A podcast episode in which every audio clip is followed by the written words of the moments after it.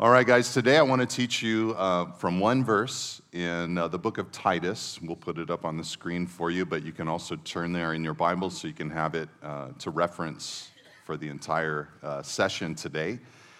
Uh, but uh, Titus chapter 2, verse 2, I'm going to back up to verse 1 where Paul talks to a, an overseeing pastor named Titus. He's kind of giving him directions. He says, But as for you, teach what accords with sound doctrine. And then here's our verse for today. Older men are to be sober minded, dignified, self controlled, sound in faith, in love, and in steadfastness. So, Lord, we come to you today uh, whether we're older men right now or not, we all want these attributes right now in our lives, but we also want to become these things by your grace, by the power of your Spirit as time moves by in our lives. So we pray, Lord, that you do this in us. Strengthen us with this text today. In Jesus' name, amen. Amen. Okay, like I said, the book of Titus, it is Paul's instruction to a church leader named Titus. Uh, and it's really about how to organize and develop uh, the brand new church uh, for, for Titus on the island of Crete. Uh, but of course, it has application to our day as well. In, in the first chapter of Titus, uh, Paul gives details on who is qualified or who to install in, into pastoral positions throughout the island of Crete. And then this second chapter, he goes on to uh, tell Titus what to encourage in uh, all the men and in all the women of the church. And uh, we didn't read the verses after verse 2, but he goes on to talk to or about the older uh, women, uh, then the younger women, and then last, the young uh, men. Uh, every one of us, of course, goes from the process of shifting from young to old, but the way that Paul categorizes it in his mind, there's four quadrants. You've got men and women, and they are either young or old. And I think that Paul starts with the older men uh, for a reason. This is strategic.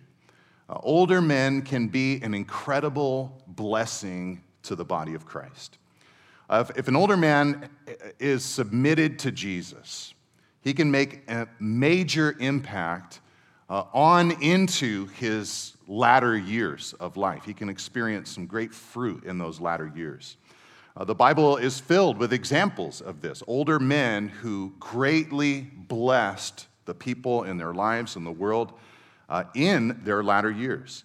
Uh, Caleb and Joshua, for instance, they, they trusted God on into their 80s and they led the people of Israel into victorious battle in their old age. Uh, Noah built an ark for the saving of his household. It took him a very long time to build that ark so that he was an old man by the time it was completed. Abraham and the patriarchs did some of their finest work and greatest exploits of faith in their old age. And Paul himself served Jesus all the way to his death uh, as a relatively old man. He accomplished much, even in and especially in those latter years. And just as Moses' most fruitful years were from age 80 to 120, the final third of his life, so to speak, I think that it'd be good for us to desire, strive, long for the final third of our lives to be the most impactful season of our lives. Uh, per, maybe that's a good way to think about life. If you're just sort of thinking in broad figures about the timeline or the trajectory of your life, uh, maybe there's the first third of life, kind of that part where you you grow up, you become a man, maybe from birth to somewhere in your mid 20s or your early 30s. It's the time where you're, you're growing into adulthood. And then there's that middle third of your life, maybe your mid 20s or early 30s on into your late 40s or mid 50s or even your early 60s, where you're growing, you're learning, you're laying down track, you're, you're discovering who God is, you're growing in Him, you're gaining mastery over the flesh, and you're being sanctified. And then perhaps there's that final third of life, maybe from your mid 50s or early 60s on until the day that you go home to be with the Lord. Uh, but older men are not only mentioned here first because they're meant to be a blessing to everyone else, pillars that the rest of the church is to lean on, but I think they're mentioned here because an others centered and mature life is a life of blessing, not just to other people, but to you as the individual.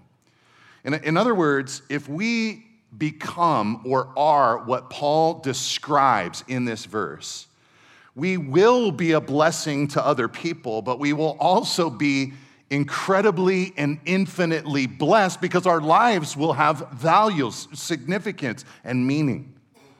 One way that we'll be blessed is that the mature Christian who spends themselves on God's kingdom is saved from the spirit of Ecclesiastes. Uh, if you read the book of Ecclesiastes, you discover a person who, in his old age, feels God is not involved, everything is getting worse, there is no hope, it is all vain. But the man of God, the man of the gospel, continues to believe in the power of the gospel and continues to have hope and bears fruit till the day that he dies. Okay, the question, though, that we should ask this morning is who is the older man that Paul envisions? You know, what, what age is he specifically uh, talking about? I mean, older and younger are such relative terms, right? I mean, I remember Manny talked about when I first came here uh, and joined our staff so many years ago. Uh, he's, I think, three years older than me, and I thought he was ancient. You know, I was like 21 years old, and he was 25 or something, and I thought, oh my gosh, he's such an old guy. You know, and in my mid 20s, you know, someone who is 45 years old, like that's a really old man. And now I'm not so sure that that's really old. And then you look in the Bible, and we've got a really wide range to work with. You know, Jesus died approximately at age 33. Uh, Methuselah, on the other end of the spectrum, lived to be 969 years old in the book of Genesis. So he was definitely old. I know I can put Methuselah in that category, but who, who is Paul talking about?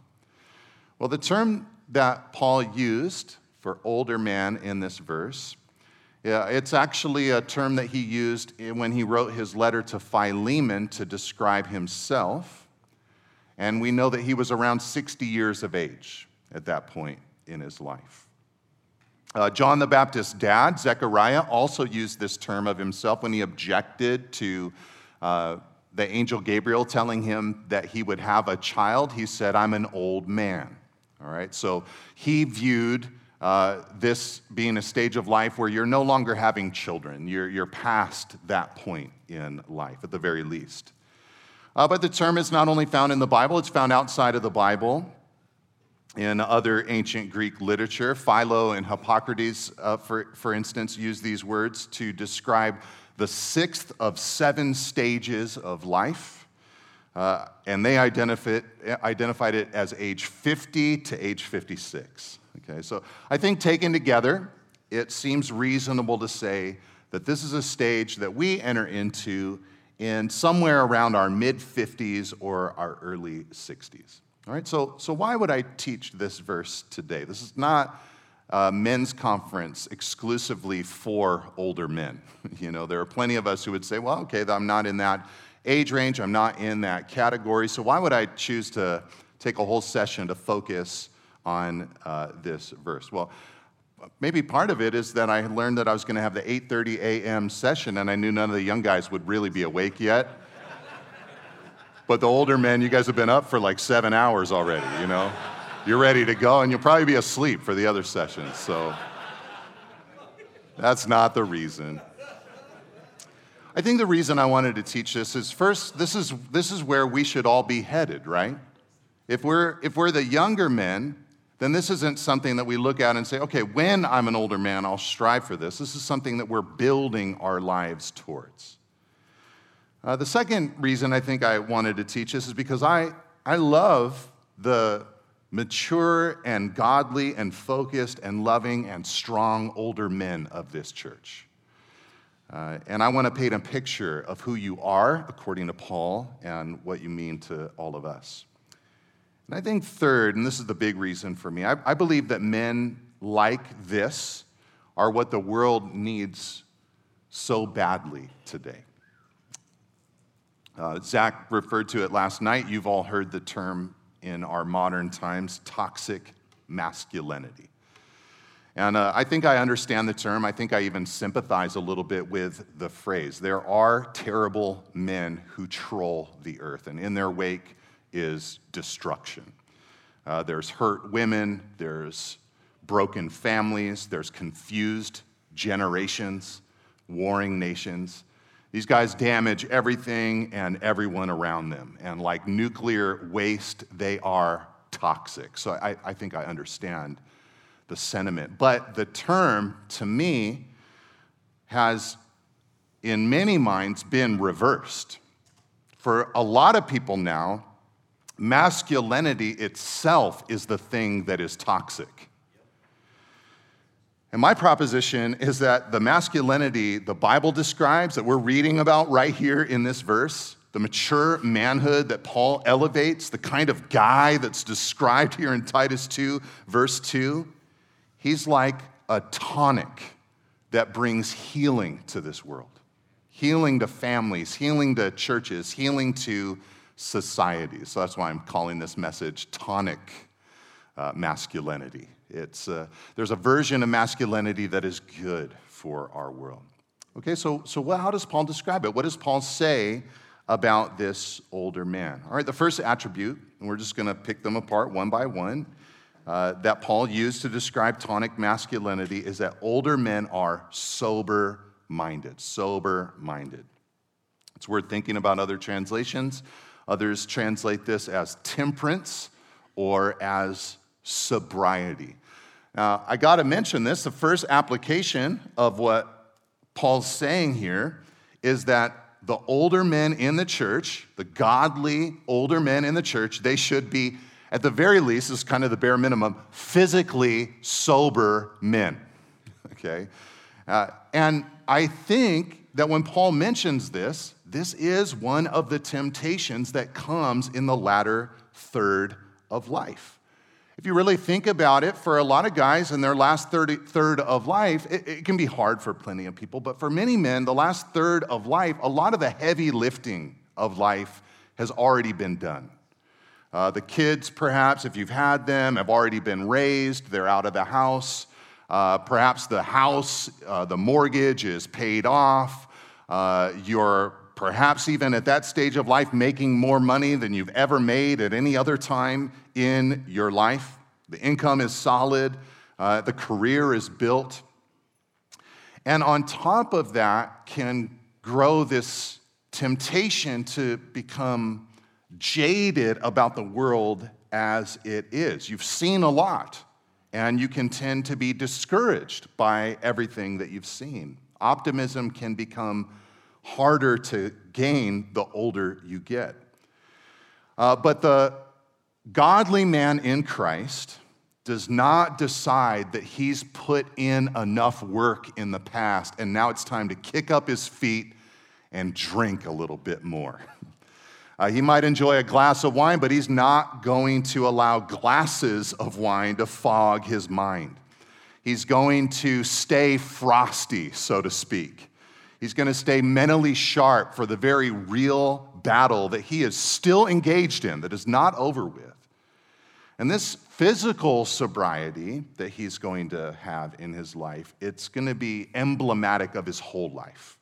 Uh, everything about the older man who's godly is sober. In, in other words, he's already learned what is godly and what isn't godly. He's tested the elements, so to speak. He's learned what is healthy and what isn't healthy.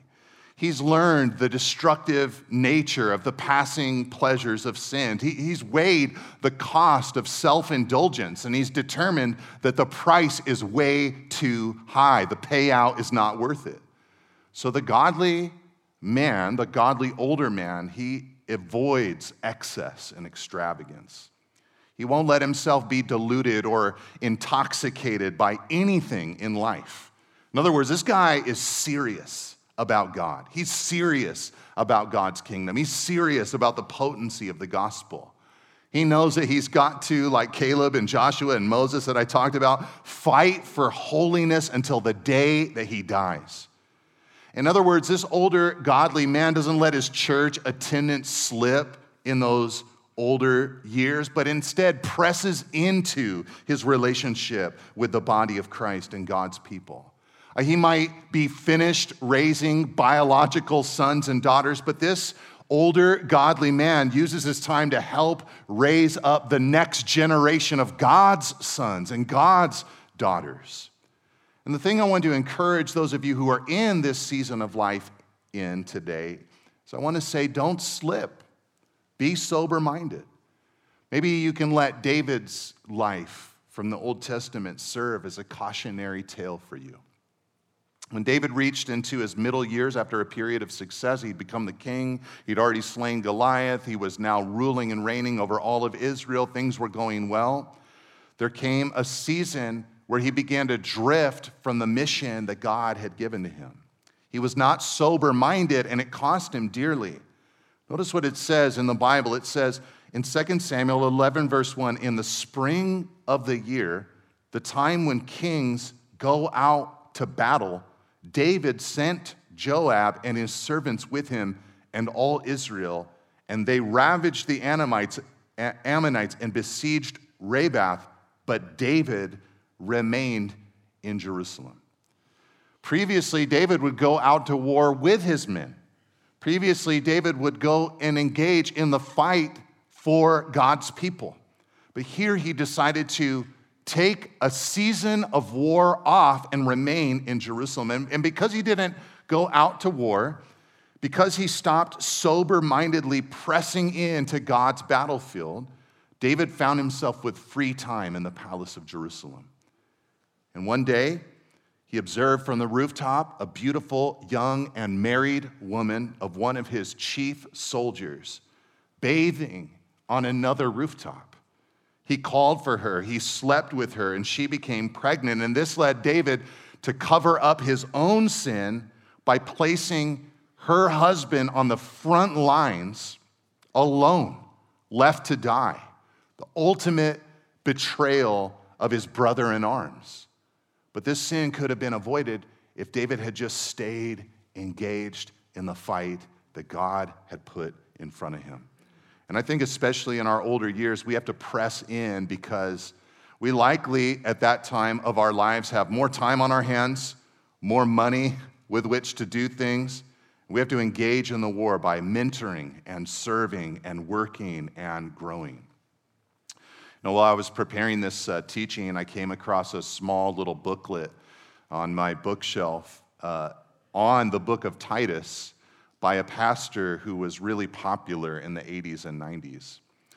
And uh, at the height of his fruitfulness, and at the beginning of the last third of his life, uh, he fell from grace through repeated sexual sin. And it was fascinating to read what he said about Titus 2, verse 2. He said, Sometimes life's worst decisions are made after the kids are grown and gone. Sometimes middle age prevents us from seeing the life ahead and seeing that our greatest service for the Lord often occurs during this period of a person's life. It's not a time to go to sleep spiritually. We can know it just as he did, but we must practice it. Let's press in to the Lord. Amen, brothers? There's a famous and legendary marathon coach who's named Hal Higdon. He's written all these books. Uh, if you ever want to run a marathon, get one of his books and he'll teach you exactly how to do it, how to build up to it. But he said in a, about running a marathon, he said, focus hardest when it counts most. If you find it difficult to concentrate during the full 26 miles of a marathon, he said, save your focus for the miles when you need it the most, the second half. And I thought that's great advice for runners, but I think it's better advice for us as Christian men. You know, let's focus in the second half of our lives. Let's knuckle down in this race. Don't slip. Let's be sober minded. Uh, it was sober mindedness that enabled Nehemiah to rebuild Jerusalem. It was sober mindedness that, en- that enabled Luke to go interview everyone he needed to so that he could write the Gospel of Luke in the book of Acts. It was sober mindedness that enabled Aquila to have an incredible marriage to Priscilla in the Bible, produce a business that blessed the church and disciple Apollos into maturity. Sober minded men get the job done. And Jesus, of course, was sober minded. This doesn't mean that Jesus was hard to be around. I don't want you to get the wrong idea about what it means to be sober minded. Like that guy's sober minded and he is no fun at all. No, there were rumors about Jesus that he was a glutton and a wine bibber. That means that he was a foodie and uh, he could differentiate between white and red. you know, uh, he, they thought he was a party, party animal. He wasn't, but it's a, he had so much joy that he was great to be around. But he was also beautifully sober minded. He refused a mind numbing concoction when he was on the cross. He wanted to feel the full brunt of crucifixion's pain. He refused to bow down to Satan as a quick way to gain the kingdoms of this world. He stayed clear minded. He never lost focus, he never got distracted. Jesus pressed in. And let's walk with him so that his spirit can fuel us in the same way. Okay, the second attribute, though, that Paul mentions that he uses to describe tonic masculinity is that godly men are, what does he say there in verse 2? Dignified. Dignified. Uh, other translations render this word uh, as worthy of respect uh, venerable, sensible, and serious. You can see that there's an overlap between some of these words. Uh, what this means is that the godly older man, he is a substantive person. There's a weight to his life. He's the right kind of serious. He's not gloomy, he's not dour, he's not self consumed, but he's real and he's unnerved and he's focused. He's worthy of respect from other people. And he treats other people well. He's not too comfortable or casual with the opposite sex. He speaks well of the younger generations. He stays out of the gutter because he's a man of honor. Uh, his life, in other words, is not trivial, it's not frivolous. His life is not superficial in any way. He's not vulgar. He takes immorality seriously. He craves holiness. He's dignified. This man is impressive. He's worthy of respect. The thing is, is that older men like this, they've learned a lot about the Lord as the years have gone by. They've learned a lot about themselves and they've learned a lot about life.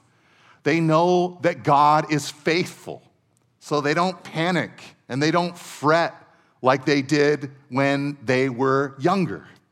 They're confident in God. They, they know that God is good. So even when they go through the gnarliest of trials, they believe that God is going to redeem them for his good and beautiful purposes. They know that God is love. So they're secure in their relationship with him as sons of God. And they know that God is holy. So they avoid anything that would pain his heart while pursuing ever expanding levels of personal holiness. These guys have let the prayer for God's kingdom to come and for God's will to be done invade every aspect of their lives. In other words, the kingdoms of this world, even their own kingdoms, don't matter to them anymore. That's not what motivates them like they used to. The dignified man is concerned with the unseen kingdom of God. This man finds the phrase in Psalm 1 that the blessed man will bear fruit in his season and whatever he does will prosper, and he craves that season. I want that fruit. I want people to consume and be blessed by my life. This man abides in Jesus every single day of his life, not as a way to earn God's favor or to score points with God, and not as a paranoid lucky charm to try to get God to do some good things in his life. I read two chapters of the Bible today, God, so maybe you could hook me up a little bit today uh, and do something nice for me. No, this man has learned that abiding in Jesus is what leads to fruitfulness. And he wants fruit so bad that he is not going to skip out on that part of his life. He abides in Christ. This man, his heroes aren't actors who live in luxury or leaders with great power. He's not distracted by shiny objects or beautiful women or thrones of power. His heroes, when he watches movies, aren't The Godfather or Tony Stark or John Wick. Instead, he resonates with men like the Apostle John, who they said in his old age had to be drug up in front of the church just to say to everyone, Brothers, love one another. The dignified man hears of guys like John Wesley, founder of the Methodists, who, when he was 86 years old, bemoaned that he was sleeping in nowadays all the way until 5:30 in the morning. and that he could no longer study and write and preach the Bible for 15 hours in a day like he used to. The dignified man looks at men like that and says, I respect that. I love that. The dignified man, his heroes keep their marriage vows, serve their wives through all sorts of illnesses, lay down their lives for others. The dignified man is drawn to the story of Joseph in the Old Testament, whose branches, it says in Genesis 49, verse 22, ran over the wall so that other people coming by could partake of his life, blessed by his presence. The dignified older man does not have a feeling of immortality or invincibility like he might have when he was younger. He's seen too much. He's buried people that he loves. He's seen terrible things. He's seen wayward children. He's watched churches split. He's experienced unwanted illnesses, surprising divorces, failed businesses. This man knows his way around a hospital because he's been forced to do ministry and engage with his people there over the years. He's seen betrayal, he's seen death, he's seen decay, he's seen presidents and their promises come and go. Life has sobered him, so he has decided to spend his life well. He no longer believes that human effort and human plans can produce the utopia that we long for. He doesn't think that way anymore, but he's also not hopeless. His eyes are on God and his kingdom. He believes the gospel. He longs for Christ's return, and he is dignified about it. I believe that the dignified man looks into the word and loves the way that Jesus led his life in a dignified way. Jesus was always focused on the cross. The Bible says that his face was set like a rock to go to Jerusalem to suffer and die for us. And when Jesus spoke, people said that no one spoke like him. He had an incomparable confidence, he had clarity, he had authority when he talked.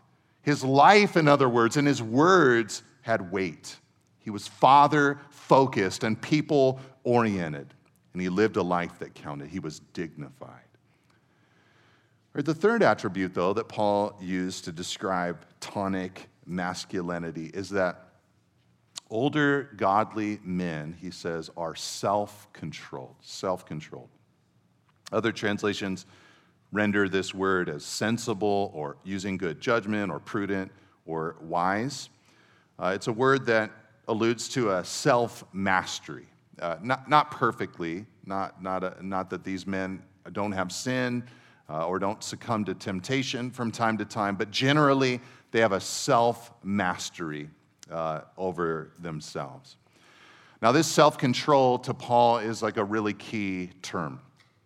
uh, every single person in his grid, he wanted them to get self control. If you go on to read of the older women, the younger women, and the younger men, uh, self control was included for all of them. In fact, for the younger men, it was like the one thing. Tell the younger men to just get self control. That's the one thing they need to focus on. okay, but what is self control? What is self control? Here's one definition Obedience has to do with actions, but self control has to do with emotions and how we deal with them. Do our emotions control us, or do we control our emotions? Okay, that, that's, a, that's a good definition. About, it's about having mastery over the emotions. They're there, but they're not going to drive me. I'll, I'll, utilize them and use them and process them well, but they're not going to drive me. I'm not going to succumb to all of my emotions. I'm going to have control over them. Now, I lifted that definition of self control from a parenting book in a chapter about how to raise toddlers. that's what toddlers need is self-control and that's what an old man needs as well to have self-control we have to all learn self-mastery self-rule and self-discipline uh, the, the word that paul used for self-discipline it derives from a combination of the word for save and the word for mind. So this man's mind has been saved. Uh, he, he, filters life through a new grid. Uh, he knows who he is in Christ. He's saved, he's new, he's redeemed, he's born again, he's a new creature, he's filled with the Spirit, he's under the new covenant, and he's able to live in the resurrection power of Christ. That's how he sees himself uh, he knows that he's been saved from the old, unregenerate, deathly life, far from God, under the law, lived in his own strength. He's saved, and as he abides in Jesus, he can be self controlled. And what a weapon self control is for this man. Self control is powerful. Uh, Dallas Willard said it like this He said, Self control is the steady capacity to direct yourself to accomplish what you have chosen and decided to do and be, even though you don't feel like it. Self control means that you, with a steady hand, do what you don't want to do or what you want not to when that is needed, and do not do what you want to do, what you feel like doing when that is needed. Man, self control. The self controlled man knows that he needs Christ's power to have this self control. So he spends time in the Word and prayer every day with the Lord. The self controlled man knows that frayed nerves and a tired body war against his self control and his resolve. So the mature man fights to eat well and sleep well so that he's not put in a position of weakness.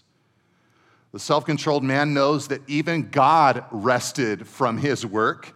So the self controlled man uses times of Sabbath as a way to protect him from sin inducing busyness. the self controlled man knows that there will be times when he feels weak against temptation. So he develops and leverages godly friendships to help him stand against those temptations. And the self controlled man knows that he will lose some battles with the flesh, so he practices honesty with all the right people as a way to cast disinfecting light on the bacteria of sin. The older man with self control is the man I think that we all want to be.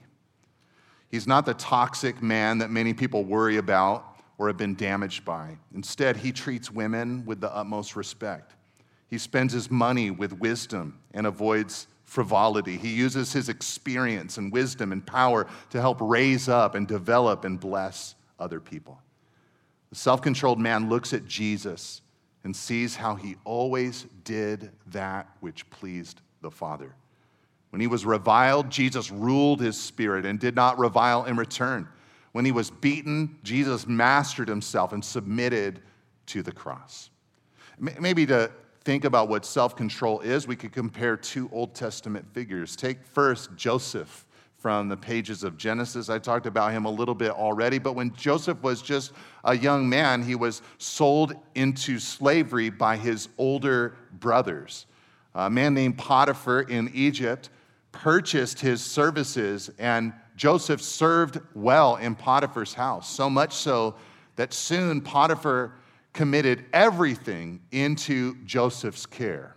Everything that is, except his wife. Uh, but his wife did not like that arrangement. She wanted to have Joseph for herself, and she tried to cast herself upon him every single day. One day, when no other servants were in the house, she grabbed him and said, Lie with me. And Joseph wriggled free from his garment, ran from the house as a way to flee from sexual immorality. He had control over himself. On the other end of the spectrum, consider Solomon. Solomon started well. He received wisdom from God, and he used that God given wisdom to build a beautiful empire, to bring Israel to the zenith of its glory. But then a moment came in his life where foreign women began to captivate his heart. He began to amass a harem that was unparalleled by the other kings of the earth.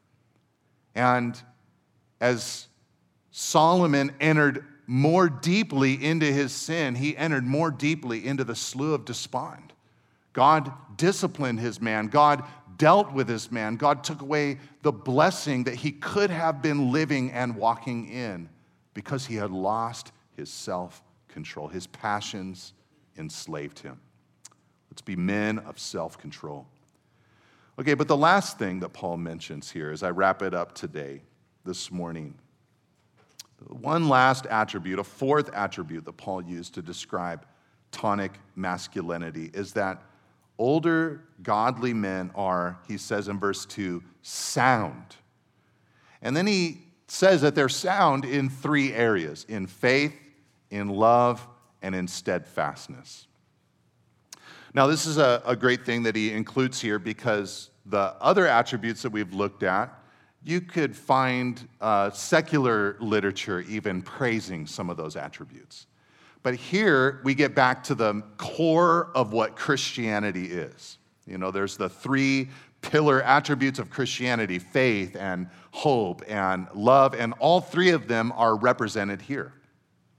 Uh, you have faith, you have love, and you have steadfastness. That's the only change in the faith, love, and hope list. Here he says faith, love, and steadfastness. I think what's happened is that the older man who's been in Christ, his hope has developed into an endurance. He is so confident in God's kingdom coming that he is now able to, with steadfastness, run the race that's in front of him. The idea here is that the godly man has fully entered into and embraced the pillar attributes of Christianity. He's strong in the faith. That means that he understands the Bible, he's mature in the truth of Scripture. This older godly man doesn't have strange, weird doctrinal convictions. He is sound. But he's also strong in love. He doesn't just know the Bible really well, he's not just really mature in the things of the faith, but he loves people. He's adopted a lifestyle that is completely others centered. He's spending himself on others. He's not spending his time completely on himself and his hobbies and the golf course, but he wants to go to his grave loving other people. And he is strong in steadfastness, Paul says. That means that he's not thrown in the towel, but he's pressing with hope into what God is doing here on earth. He prays your kingdom come, your will be done on earth as it is in heaven. And he's working hard for that to occur. He's not just sitting in his living room watching the news, bemoaning what's happening in the world today. Instead, he's working hard to bring Jesus to people's lives right where they are. He believes wholeheartedly in the power of the gospel. He would agree with Paul, who, even though Paul knew of the dark depravity of man like none of us, I think, know it. He said, But I am not ashamed of the gospel. It is the power of God to salvation for all who believe. It can pierce through the darkest of darkness. All right, so he's sound.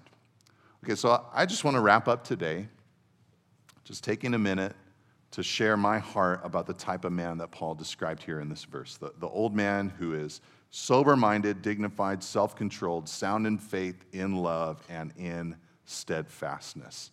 All right, this is a, this is a valuable person. This is a valuable person. If you're a man uh, in your late 50s and beyond, and if you are these things, in other words, you're clear minded about the Lord, you're serious about the right things, you've gained self mastery over your life, you're solid about the faith, you're loving people well, and you're working steadfastly to make disciples, if that describes you today, all the rest of us say thank you. Thank you. Thank you for being that kind of man. Thank you for being that kind of person. Uh, we have all had older men in our lives who have disappointed us and failed us and hurt us and have given up on us. And for you to be that kind of man, we're so thankful for your life. You are a pillar for all of us to, to lean on. And one day we want to be like you.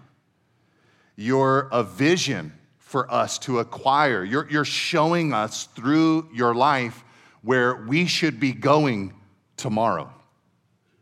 And you're a blessing to our church and you're a blessing to our community. You're the version of masculinity that our world needs right now. And my prayer is that you would take care, if you're this man I'm describing, my prayer is that you would spend your life taking care of pockets of believers here at this church. Uh, our pastoral team has leaned into organizing our church into smaller groups so that people like you can step into helping us care for God's flock. There are future life groups, I believe, filled with people at various stages of their sanctification process for you to take care of and serve. There are future growth groups of men who are young and old for you, if you're this man, to start. And there are younger men for you to counsel, for you to listen to, for you to pray for, for you to take under your wing and mentor. And in your sober minded, dignified, and self controlled way, what I'm asking you to do is to bless God's people. If you're this man, bless the rest of us uh, because we need you.